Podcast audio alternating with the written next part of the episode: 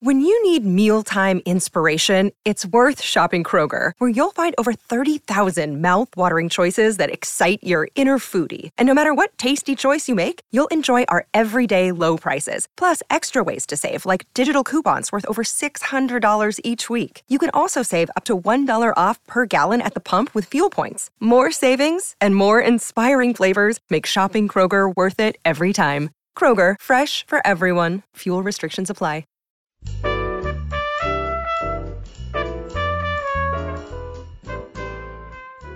I'm Jo Reed, and this is Behind the Mic with AudioFile Magazine. We have had Michelle Cobb, who's the publisher of AudioFile, all week. She has been talking about casting choices, thinking about why producers and publishers cast the actors they do in certain books. And I really am curious how you're bringing this week to a close. The Archer, a novel by Shruti Annaswamy, read by Sneha Mathan. Oh, she read Arundhati Roy's The God of Small Things. And she was brilliant. I really like her. Well, yeah, she gets an earphones for this. So there oh, you go. Yay. Yeah, she has. I love her voice. Tell me about The Archer.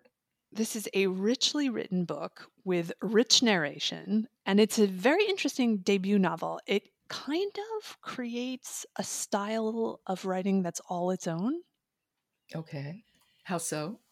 It's just unlike anything I'd read before. So, at the heart is a coming of age story. It's about a young girl whose mother has committed suicide, and she's left to help her father and, in many ways, to raise her brother. And we follow Vidya as she matures through her life. So, eventually, she's building her own family. This is really, really simplified plot of a rather complex emotional tale, which is revealing much of the character's inner life. So it's more, and I, I, this is, I don't mean to denigrate coming of age stories, but this is more than a coming of age story. It is. And the first section, like, I don't even know what style to call it in. It kind of switches styles a bit. And it just felt like something unusual, which made it really compelling. Plus, uh, the main character becomes excellent at Kathak, which is a traditional Indian dance form, and she goes on to study and teach it. I'm a big fan of dance, as we learned from the uh, the turnout earlier this week. Mm-hmm. And Kathak is great. Yes, and so you know, complicated, very really interesting to watch. Unlike anything that we see growing up in this country, I would say. Mm-hmm. Very much so. Yeah. And our narrator is really savoring these words. Her narration pace is languid, which I was thinking about as I listened, especially in the chapters where the character is rather young, because her voice is naturally mature and she kind of leaned into that sounding of weary which is mm. completely appropriate because here's a young girl who's having to do all these things and whose mother is not around. And I did wonder at sometimes, it felt a little bit to me like uh, the words could maybe use a bit more of increase in pace and energy to lift the performance even more, if that's possible, okay. to lift yeah. a great performance more. And what was interesting, I was thinking about that like, was this narrator directed? You know, what was the discussion in the booth? Because I had some kind of piece in my head of what this might sound like in a slightly different way if I had, you know, been in the the directing booth. And then interestingly enough, you get the last track. So that is the author talking about writing the book, which provides some fantastic insights. And the author's natural voice was exactly what I had in my head of what I thought the protagonist might sound like if it things oh had gone goodness. in a different direction. So I don't know that she could have performed this with the you know the um, beauty that uh, our narrator did, but it was fascinating to juxtapose how I had been kind of picturing some tweaks to the performance in my head, and then to hear this other voice kind of naturally do those tweaks. So I yeah, definitely echo that. Yeah, and that's I, interesting. I heard the author, you know, was the author's voice and pace uh, in the writing, which was really interesting. loved it in all senses. why don't, let's why, why don't we hear a little bit? yes, let's meet Vidya. Okay, so she's a kid during this section. Yes. Okay. This is The Archer by Shruti Anna Swami, and it's read by Sneha Mathan.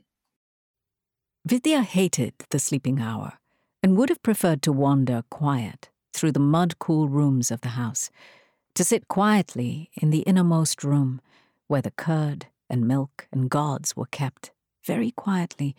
She would not disturb anybody, but knew that if she were caught in this trespass, her punishment would be severe. That the condition of Grandma's love for her was more exacting than Grandma's love for her wretched boy cousins. It was like God's love. It demanded absolute fealty. She had crossed Grandma once, and Grandma's face had turned startlingly violent, like a bull's. And then Grandma would not look at her.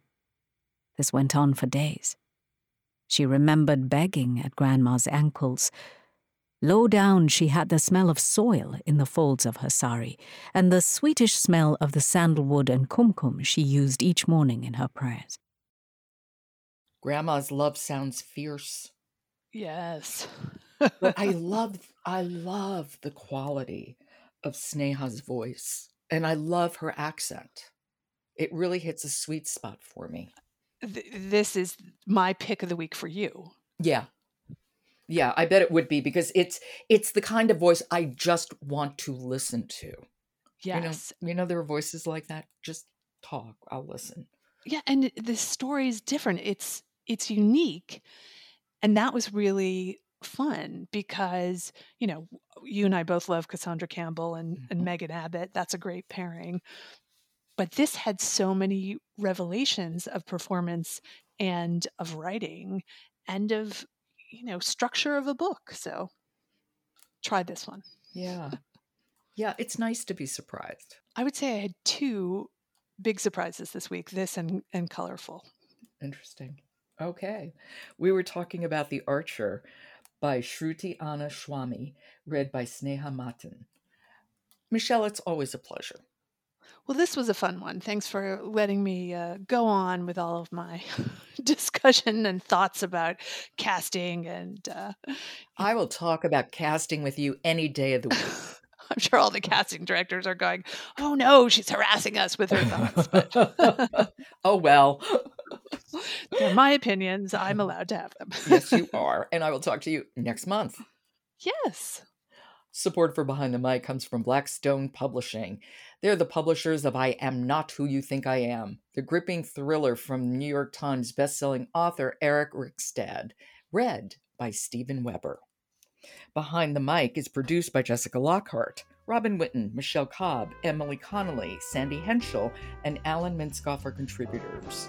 Jennifer Dell is our editor. The music is William Ross Chernoff's Nomads Four Way. And I'm your host, Jo Reed.